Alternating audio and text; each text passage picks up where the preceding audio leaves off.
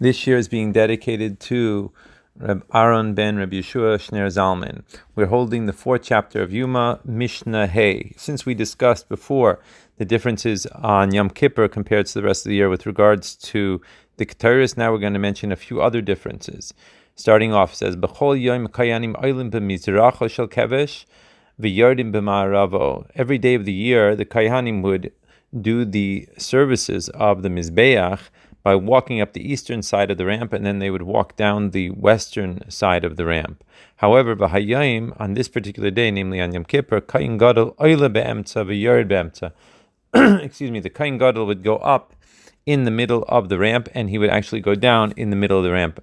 Uh, the Bartanura says, uh, "Bahayom Kain Gadol mishum kavoida," because of his honor, because of his glory, laharos chashivuso to show the importance, shehu kaben, like to say that he is like a ben bias, namely he is like a household member, and therefore he's able to go wherever he wishes. Now, Rabbi Yehuda, Aimer, Rabbi Yehuda is going to argue with this, not in terms of where he walked, but instead, that the kain gadol always went up in the middle and went down in the middle, not just on Yom Kippur. Next point. Every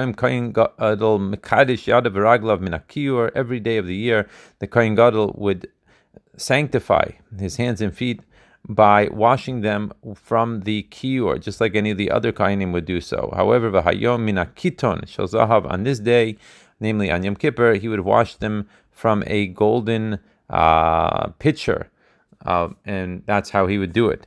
Again, here Rabbi Yehuda disagrees. But Rabbi Yehuda Aimer li'olam kohen gadol mekadesh yadav raglav min hakiton shel zahav. In fact, every single day the kohen gadol was different because he washed his hands and feet from this pitcher, uh, this golden pitcher. Mishnah Vav. Let's look at a, another difference between Yom Kippur and the rest of the year. Here we're talking about the um, actual fires on top of the Mizbeach, as the Bartanura says that they would burn the wood um, uh, on top of the mizbeach, and there would be a fire coming out of it. So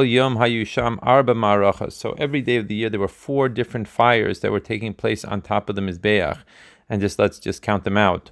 One of them was for the tamid, and the other offerings were burned on it. This was called the great fire, so to speak, or a great pile, uh, marachas right? Maracha gadoila. The second one was one to take coals with which to burn the ketairis. The third one was a fire that was continually burning, and the fourth one was used to burn the limbs and the fats from the day before, which had not completely burned during the nighttime. However, on this day, namely V'hayoim Chamesh, on this day of Yom Kippur, there were five different fires because they needed one more uh, fire to bring for to make for the coals which they would bring for the Ketairas in the Kaidish HaKadashim. Divrei Rabbi Meir. These are the words of Rabbi Meir. This is a three-way argument, um, and the Bartanura points out that each one of them has uh, has Torah sources for their opinion.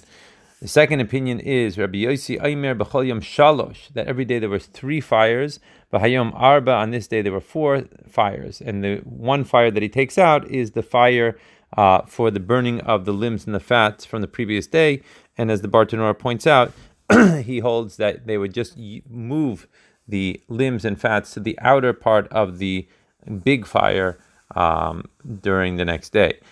Finally, the third opinion, Rabbi Yehuda Aimer, Rabbi Yehuda says, shtayim, that there were only two fires, B'hayom shalosh, and the third, there was a third one on Yom Kippur.